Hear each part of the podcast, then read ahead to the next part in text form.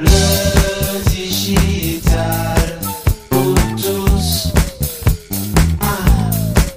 Ça ne t'a pas échappé, la génération Z et les millennials veulent tout, tout de suite. Et en plus d'être plus volatile, cette génération accorde bien plus d'importance à son bien-être en entreprise que les générations antérieures. Selon le BCG, oui tu sais, le Boston Consulting Group, la conférence des grandes écoles et Ipsos, les critères mis en avant par les jeunes pour choisir une entreprise plutôt qu'une autre sont l'intérêt du poste à 92%, l'ambiance au travail à 85% et la possibilité de demeurer en phase avec ses valeurs pour 76% des répondants. Il y a là un profond changement de culture nécessaire à mettre en place pour les entreprises. Pour attirer les nouveaux talents, l'entreprise doit se construire une vraie marque employeur et apprendre à la faire rayonner à l'intérieur comme à l'extérieur. Bonne nouvelle, oui, bonne nouvelle. Cette nouvelle génération qui n'a plus le même rapport au temps, à l'effort, à la hiérarchie que les générations précédentes sera aussi moteur pour réinventer le travail de demain. Pour mieux comprendre cette transformation profonde et ce choc de culture qui se passe sous nos yeux, pour bien comprendre aussi ce que veulent les jeunes et que ce que cette génération digitale attend de l'entreprise et de ses managers, l'invité de cet épisode du podcast est Anne Lalou. C'est la directrice générale de la Web School Factory, la grande école du management du numérique. Bonjour Anne. Bonjour BPC. Bienvenue à toi dans cet épisode du podcast. Première question, en synthèse, qu'est-ce qu'attendent vraiment les jeunes des entreprises? Tant de choses. Mais si je dois, dois résumer rapidement, euh, je dirais un environnement de travail humain, des demandes et un travail intéressant, vaste sujet, et une hiérarchie agile et surtout à très peu d'étages. Trois points majeurs. Tu nous parlais dans le premier de l'environnement de travail humain. Tu peux nous dire un petit peu ce qu'il y a derrière?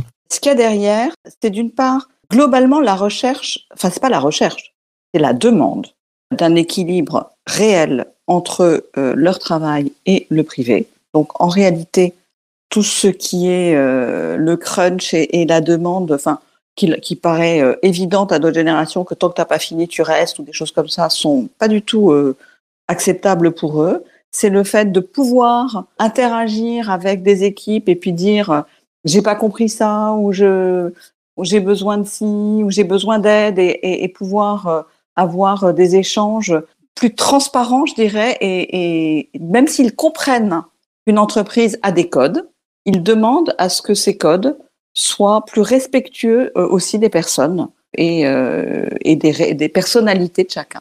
En préparant ce, cet échange, tu m'as dit c'est une génération qui est contradictoire et qui est surtout en situation d'insatisfaction. Qu'est-ce qui les agace, les jeunes? Ce qui les agace, c'est en réalité les dysfonctionnements euh, qu'on connaît tous dans les entreprises. Euh, ce qui les agace, c'est que on leur demande de faire quelque un, boulot, et au final, l'entreprise a évolué. Le, sujet a changé trois fois, on ne le leur a pas dit. Donc en fait, quand ils ramènent leur boulot, c'est pas pertinent. Ce qui les agace, c'est que euh, ils sont sur un projet dont on dit qu'il est urgent, mais il y a, y a 48 comités tartampions qui doivent décider du go no go pour aller à la phase suivante et que du coup quelque chose d'urgent devient quelque chose qui traîne dans le temps.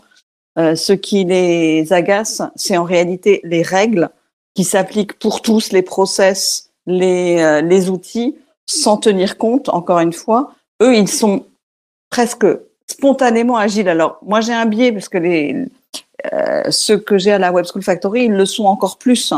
Donc, euh, quand on leur demande de faire quelque chose, ils vont se dire, bah tiens, mais cet outil, c'est évident. Ah oui, mais cet outil n'est pas référencé dans la maison. Tu ne peux pas l'utiliser. Il va falloir que, bah oui, mais ça va prendre quatre fois plus de temps. Eh ben, c'est comme ça. Tout ça, c'est des choses qu'ils ne comprennent pas. En réalité, ils sont une génération qui, de toute façon, vit dans l'immédiateté. Hein, et ça, cette manière de vivre dans l'immédiateté, dans le temps court, est assez contradictoire avec les organisations et le temps moyen et long de l'entreprise. Commentaire de, Salah qui nous dit les codes de l'entreprise doivent changer. Les entreprises ont été pensées avec un management qui commence à prendre de l'âge, pas très agile, pas forcément très humain, nous dit-il, et un peu en mode usine. Les jeunes qui arrivent, ils, ils vont tout changer de l'intérieur, tu penses, Anne? Ah ben, je pense que ça va être un rapport de force en tout cas. C'est-à-dire que euh, aujourd'hui, les entreprises ont besoin des jeunes. Les jeunes ont quand même besoin de boulot. Donc, ce qui va se passer, c'est euh, la question de l'offre et la demande et de qui va changer l'autre le premier. Alors évidemment, euh, les entreprises aujourd'hui, elles ont en réalité besoin de recruter plein de jeunes, elles ont besoin de recruter plein de nouvelles compétences, Et donc, elles ont compris qu'elles allaient devoir s'adapter. Donc, elles sont intellectuellement, elles ont accepté l'idée du changement. Après, euh, c'est un paquebot. Et euh, je pense que tous les auditeurs le vivent depuis des années. Tout le monde veut être en change. La réalité, c'est que le paquebot est lent et, que donc ça va être le rapport de force. Euh, moi, je pense qu'on va avoir de plus en plus de jeunes qui vont quand même être free et euh, qui viendront en mission quand ça les intéresse, euh, quand ils trouvent que ça vaut le coup. Et puis, quand on voudra les garder, eh ben, il faudra effectivement changer. Mmh. Qu'est-ce qu'ils attendent des, générations moins jeunes, de, de leurs patrons, de leurs managers directs Ils attendent quoi de l'entreprise en fait? En fait, ils attendent du leadership et pas du management. Et leadership, ça veut dire euh, c'est un un mix. C'est j'ai la vision et donc je tiens la vision et je sais la partager. Je suis capable de faire, donc je suis réellement capable de t'accompagner.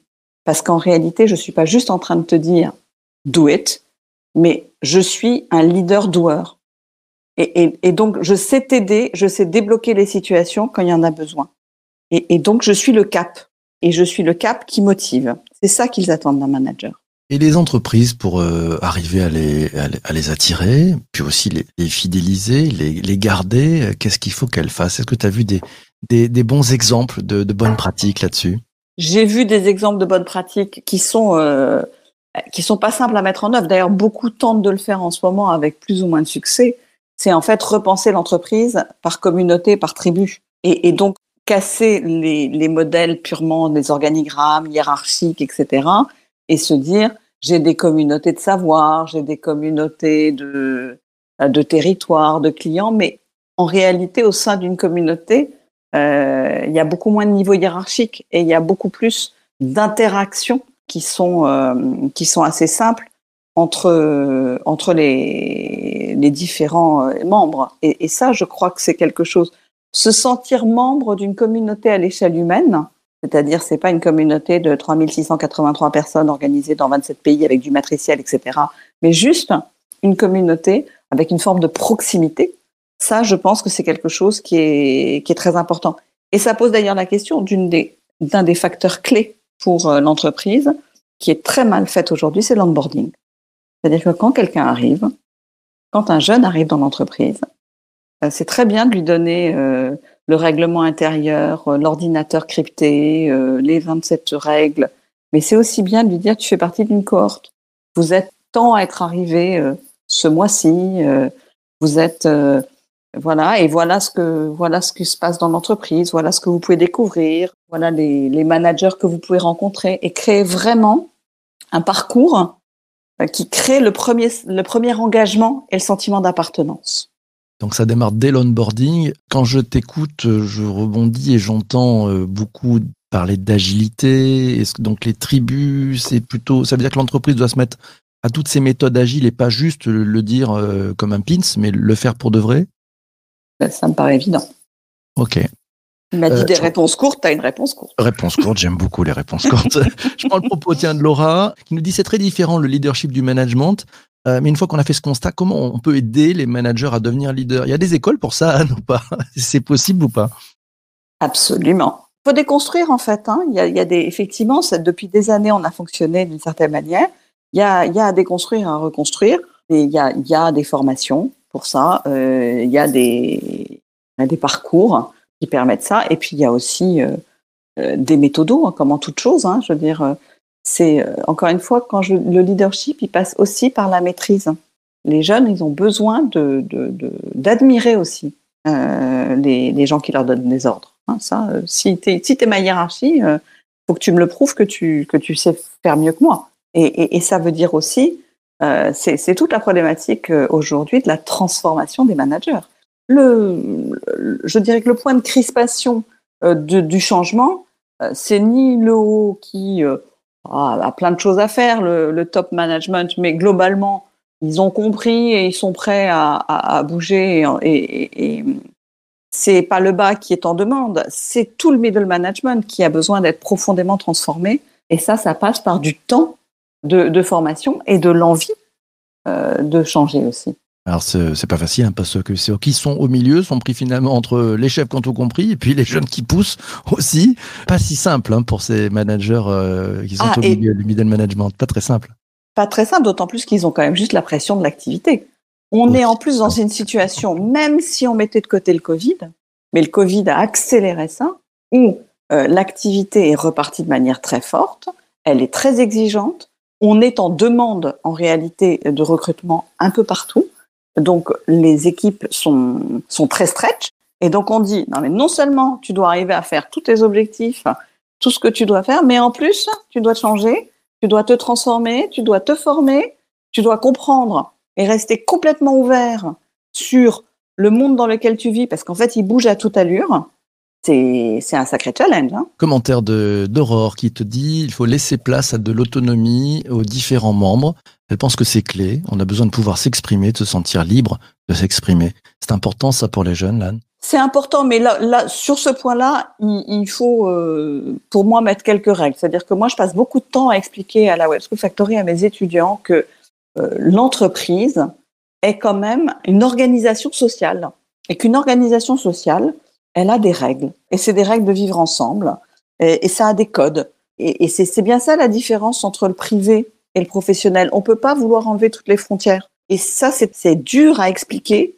C'est dur pour eux de comprendre, encore une fois, cette notion d'immédiateté et de d'enlever les frontières entre les mondes qui est accentuée par le télétravail. Hein. Je, suis chez moi et je suis au travail, etc. C'est c'est dur d'arriver à créer les frontières. Et pour autant, euh, je pense que c'est très important pour toutes les parties prenantes. Et, moi, je passe beaucoup de temps à expliquer ça aux, jeunes qui, rentrent dans la vie active, qu'il faut accepter qu'il y a un certain nombre de codes et qui sont les codes de l'organisation sociale qu'est l'entreprise.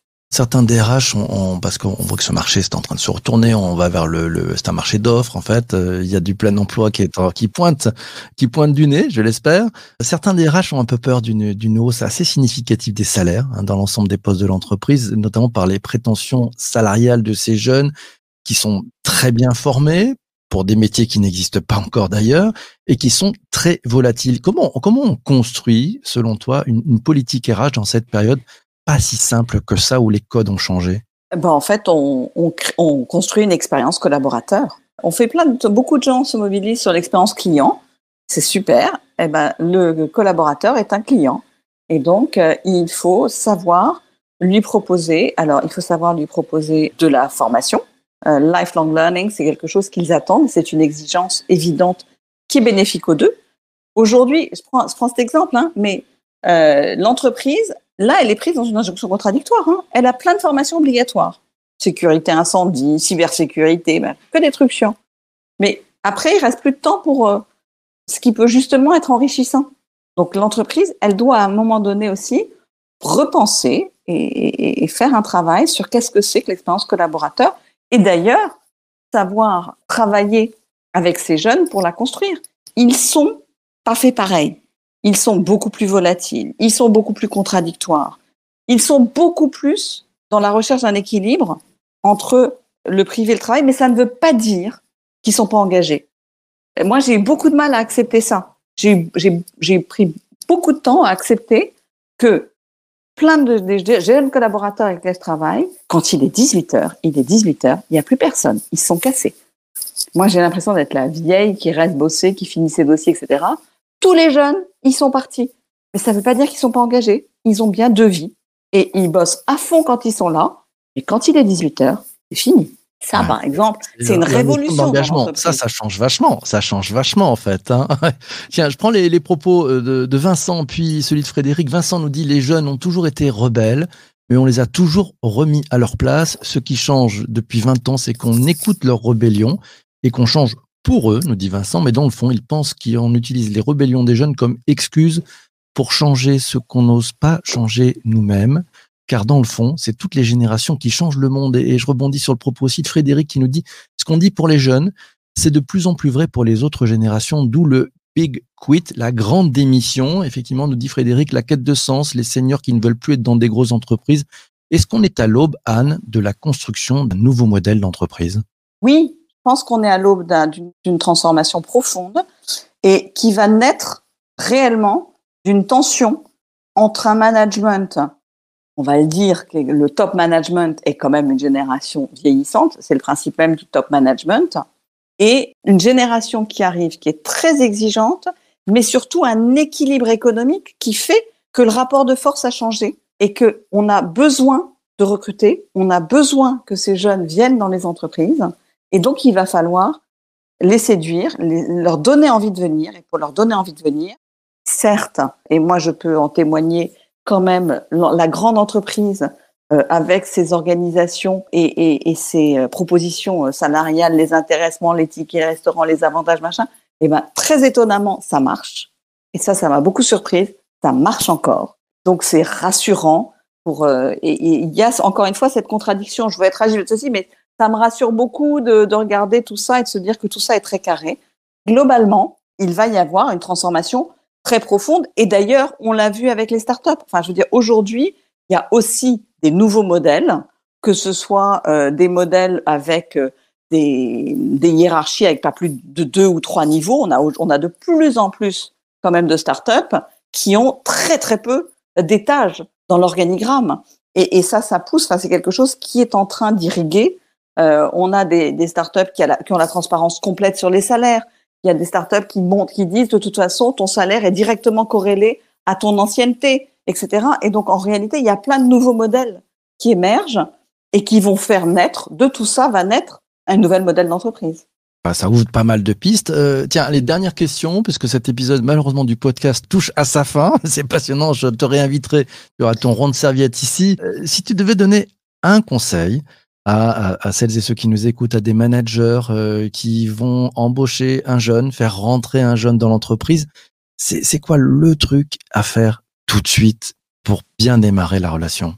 Savoir tout de suite les positionner comme un membre d'une équipe et partager avec cette équipe et pas qu'avec le jeune qu'on embauche la vision de pourquoi on est là, quelle est notre mission, qu'est-ce qu'on fait, quel est notre rôle dans l'entreprise.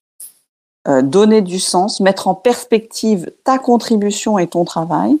Et puis, le dernier qui me paraît une évidence, mais qui malheureusement ne l'est pas, savoir écouter quand on dit, tiens, je voudrais que tu fasses ça, et que le jeune peut répondre. Alors aujourd'hui, ça serait une réponse classique qui euh, génère une incompréhension totale en face. Mais pourquoi est-ce que... Alors je vais parler des métiers de l'IT parce que c'est ce que je connais. Pourquoi tu veux développer une usine à gaz Parce que je pourrais faire ça sur Airtable ou bien sur Bubble assez rapidement. Et ça permettrait aux, aux équipes de passer en prod en moins de 15 jours et donc on gagnerait un temps fou. En fait, euh, plutôt que se dire je connais pas donc c'est pas bien, se dire c'est quoi? Raconte-moi, qu'est-ce que tu pourrais faire? Comment ça se comment ça peut se mettre en place dans mon entreprise? Et juste aussi avoir cette capacité d'écoute des propositions et pas dire ah ben non not invented here c'est pas mon avis j'avais prévu différemment donc on le fera comme j'avais prévu Beau ça, c'est beau. Donc euh, soyez gourmands, profitez-en justement. Un jeune arrive dans votre entreprise, écoutez-le, demande-lui comment il peut faire. Il a moins d'expérience que vous, mais il connaît tellement bien les nouveaux outils qu'il va pouvoir vous amener une super, super valeur. Donc prenez le temps. Merci beaucoup Anne pour euh, tous ces éléments. Merci aussi à, à toutes et tous euh, voilà, qui, qui êtes présents pendant ce direct. C'est merveilleux.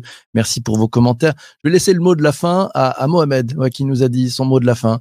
Il n'est plus jeune, ouais, il n'est plus jeune, mais il se retrouve dans les attentes que Anne, tu as exprimées à destination des jeunes. Voilà, ça sera le mot de la fin.